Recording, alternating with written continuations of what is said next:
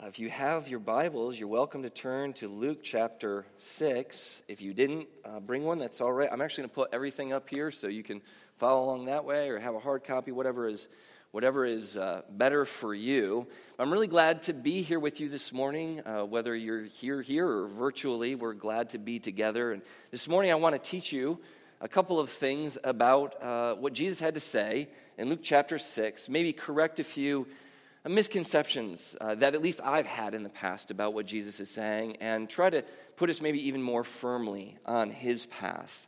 Uh, we've been going through the, the book of Luke, just looking at these snippets of Jesus' life, trying to reacquaint ourselves with him, his ways, his words, all of those things. And so we're moving into a section now that's uh, very famous. It's called the Sermon on the Plain.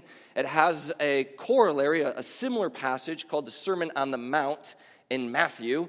And so that's what we'll be looking at this morning. But it begins with a little bit of story, and that story is actually incredibly important in understanding what Jesus is teaching. So we're going to start there in Luke chapter 6, verses 17 through 19.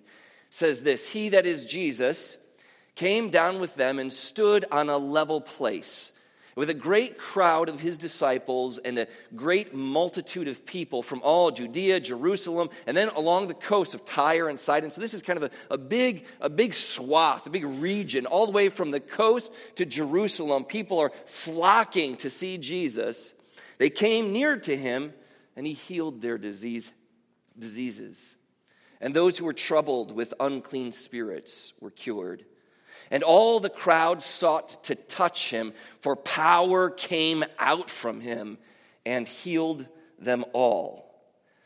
Now, this is an incredibly important setup. Just like in Matthew, it's incredibly important that Jesus went up on the mountain as a sign of, of Jesus kind of taking on the new Moses, the role of the new Moses in Luke, he brings them down to a flat plain. Now, don't let this bother you. It's not like there's a contradiction here. Jesus went from place to place in town from town.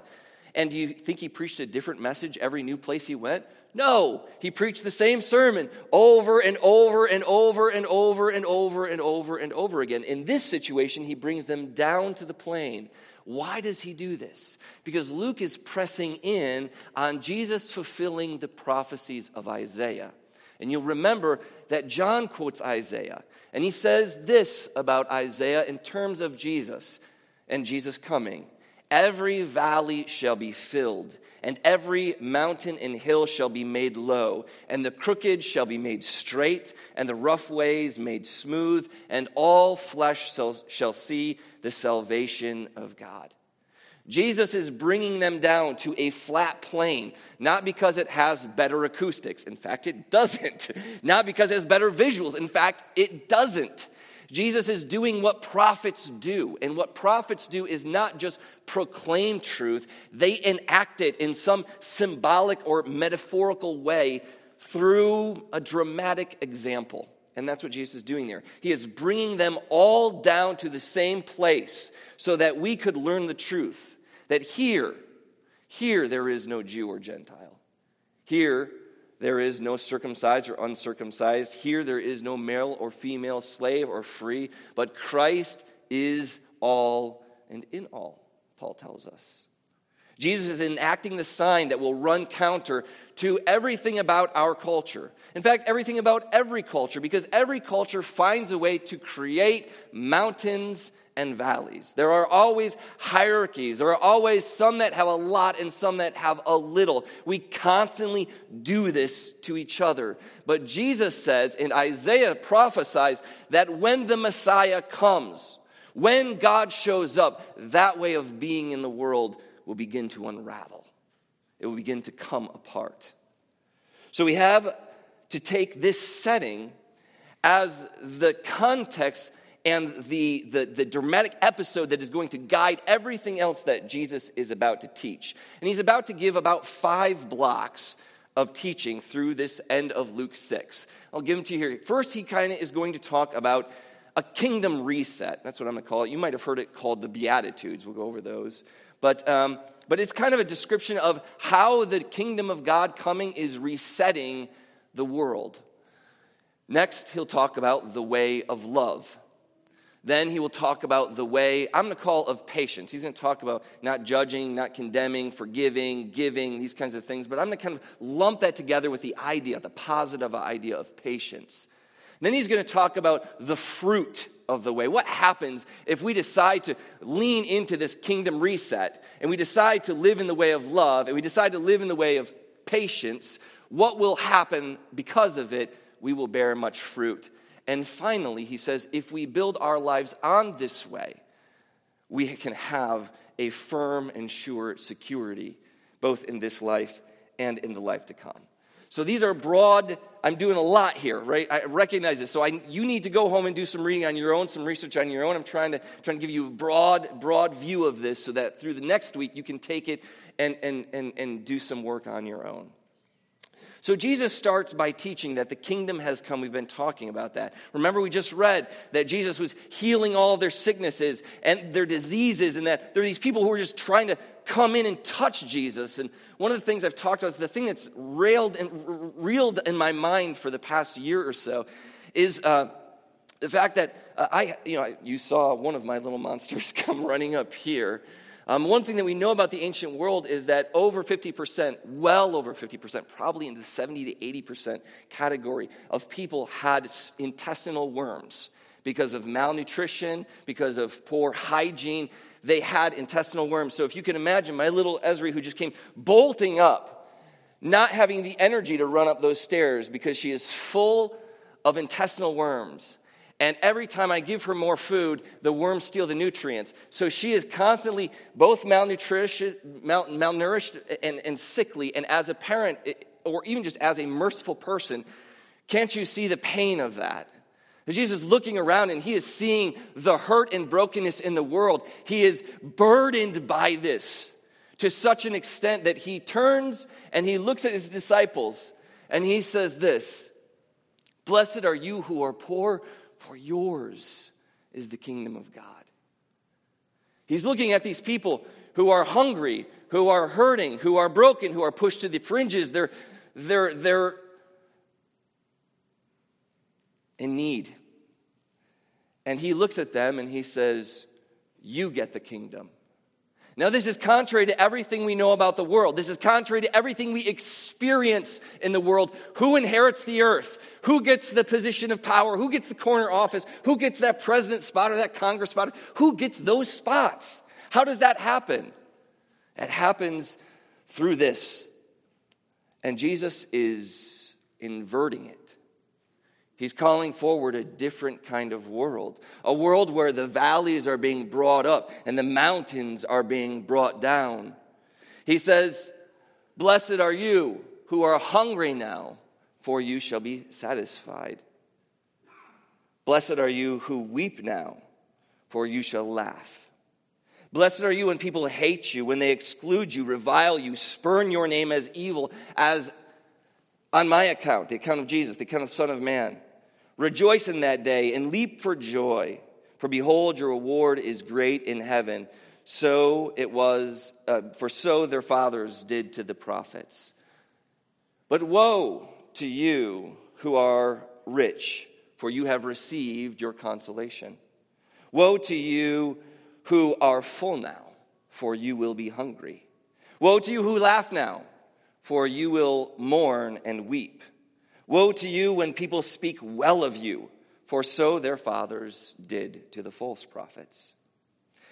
Now, let me correct, correct something I find to be just maybe slightly off the mark in our reading of this text. As I have read this text in the past, I often took it on me as thinking of it was, we, you've it, called it, have you heard these things called the Beatitudes before? And sort of the way that I sort of took that as being something like a, a, a way of the way, the things that I'm supposed to adopt in the world. This is how I should be. Uh, but this is not really descripting uh, uh, how we might want to be. I don't know that I've met very many people who want to be poor. I don't know if I've met too many people who really want to have a situation where they're broken and they're mourning. I haven't met a lot of people who really want to be excluded. Most of us don't want to be excluded. We'll do everything to not be excluded. Jesus isn't talking about attitudes that we ought to have. Sometimes we might mistake in this.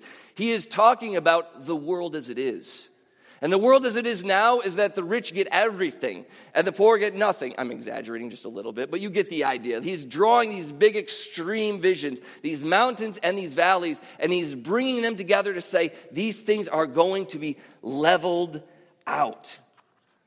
God is going to bring together this. And the same thing is true about this, uh, this rich bit here. There's a lot of people who uh, were born wealthy or who have a, a good job, right? These are, these are describing what's happening in the world. And Jesus is saying, I am bringing about something new. Something new. So this isn't about judgment, this is about how things will be. It will be very good news if you have very little and the Lord brings you up. And if you have a lot and the Lord brings you low, that will be very painful. Jesus describing that situation.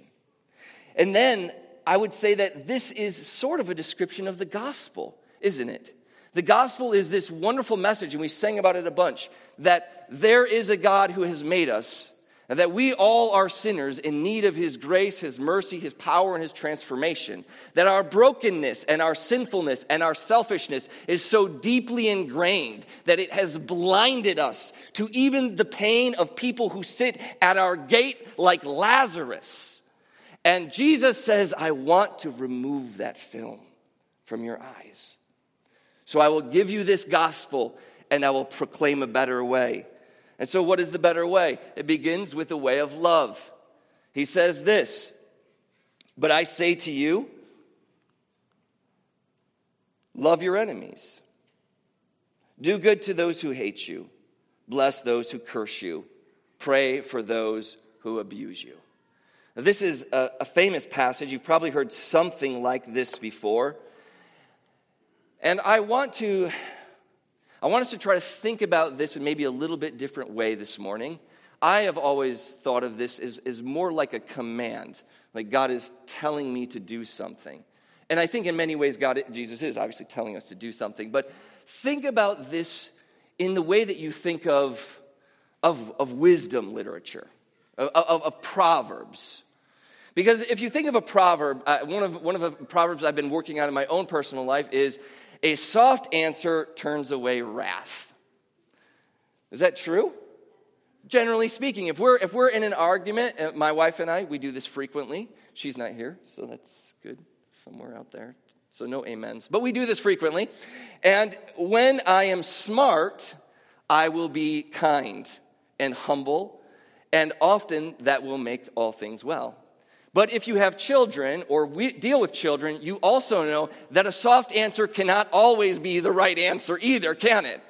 We have to grab the children, we have to pull them away, we have to say no. We have, you know, the soft answers are not always true. They're mostly true. And Jesus is giving us, I think, wisdom direction. The, the direction of wisdom is pointing us in the direction of God. My point is that if you take this and make this a new layer of Ten Commandments. I don't live up to this on my best day. Last Sunday, I was trying to leave the church, and Bill comes up to my car to stop me and says, Somebody's shown up with a child. They want to talk to the pastor. I lean my head back and go, Oh, Bill, they just want money. And Bill's like, oh, because he's a sweet boy and I'm a bad boy. And I wasn't even, he didn't even think about it. He was like, oh, they probably, no, they just want money. So I get out of the car and I go, and sure enough, we start talking, and uh, they, they want money. and I was annoyed. I wanted to go home. I was tired of being shaken down like this. I, a whole slew of reasons why I didn't love them, but I did not love them. I did not care about them. They were a burden and a problem, so I ignored them and I walked away. I don't think that means I'm going to hell. I do think that means I didn't walk in the way of love. And I don't know that giving them the cash in my pocket, if I had any, would have been the way of love because some of you know very well that cash is not always the right answer. But I didn't love them enough to stop and find out what would have been. I didn't walk in the way of love. But the way of love would have directed me toward a different path. It would have directed me toward stopping, toward listening, toward taking them into account. Because, you know, Jesus says, let's think about it like this. Let's, let's do some more. To the one who strikes you on the cheek, offer them the other also. This is a sort of an insult, a degrading insult. Someone spits in your face might be a similar equivalent. What do you do? Do you say, do it again? do not withhold the one who takes your coat. From, uh, and from the one who takes your coat, do not withhold your shirt either. Give to the one who begs from you. From the one who takes away your goods, do not demand them back. And as you wish that others would do to you, do so to them. These are difficult, difficult teachings. These are hard, hard to do. But Jesus says, if you love if you love only those people that are easy to deal with, what reward will you have? Doesn't everyone love easy people? God loves pains in the butt. If you want to be like God, you have to learn how to let your sun shine on the good and the evil. You need to learn how to let your rain fall on the righteous and the unrighteous. If you would be like your father, you have to learn how to love the people that no one else wants to love. Because that's what God did, because I'm particularly unlovable.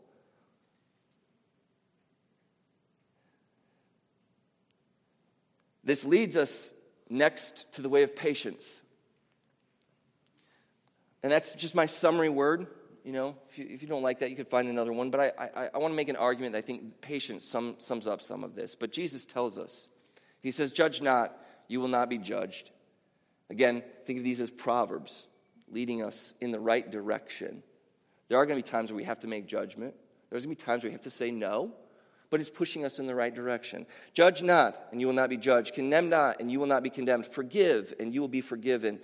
Give, and it will be given to you. A good measure, pressed down, shaken together, running over, will be poured into your lap. Think of grain just being poured in, in those days. You know, grain is life, grain is food, just being like, like Ruth in the day, and Boaz just pouring into your lap, blessing upon blessing upon blessing, because as you give out, so it will be given back to you. What a beautiful world this would be if we could make this happen. Imagine a world swallowed up in this vision. Everyone's striving towards, never doing it perfectly, but striving toward that. Imagine a world where you could not outgive one another. What a beautiful world that would be. You couldn't outforgive one another. You couldn't outgrace one another. You know, one of the reasons why I think we are warned so often not to judge and not to condemn is that we only ever have our perspective. And I do a lot of judging and I do a lot of condemning. And I have found that as I do that, most of the time I learned that I was wrong, that there was some piece that I, I didn't know. In fact, I, have had many situations where I've reflected back on something that happened maybe many even years ago, and I think to myself, man, I really didn't do that well. You know, do you ever do you ever have that happen? I really didn't do that well. I really I didn't understand what they were saying. I, I didn't understand. I didn't understand, and now I do, and I feel kind of bad because I, I judge them more harshly than I should have. I condemn them in a way that I didn't because I just I don't have all the information, but God does. That's why judgment belongs to Him. That's why Paul says, like, listen, leave room for God's vengeance, leave room for God's judgment, leave room for God to take care of things because believe me, God will, but you'll mess it up. and so leave room for God to do the work because He's the one who can do it righteously. This is why Jesus warns us not to focus on the speck that we see in somebody else's eye, but to be worried about our own plank. Jesus tells us look at yourself, gaze inwardly, ask your own questions, Search your own heart, find your own pride, find your own sin, find your own errors. Because as you begin to work and heal yourself, that is the only way you could possibly ever heal anyone else. And even in that sense of healing, we're still called to be givers, not judgers, condemners, or correctors. This is why I call it the way of patience because this takes great patience. You have to be willing to use that old, old King James word that was used about Job, the long sufferer. You have to be willing to suffer a long time with one another to see one another grow. I have been a Christian or will have been a Christian this year for roughly 30 years. And I am so bad at it. I thought I would be better. It takes a hot minute to grow.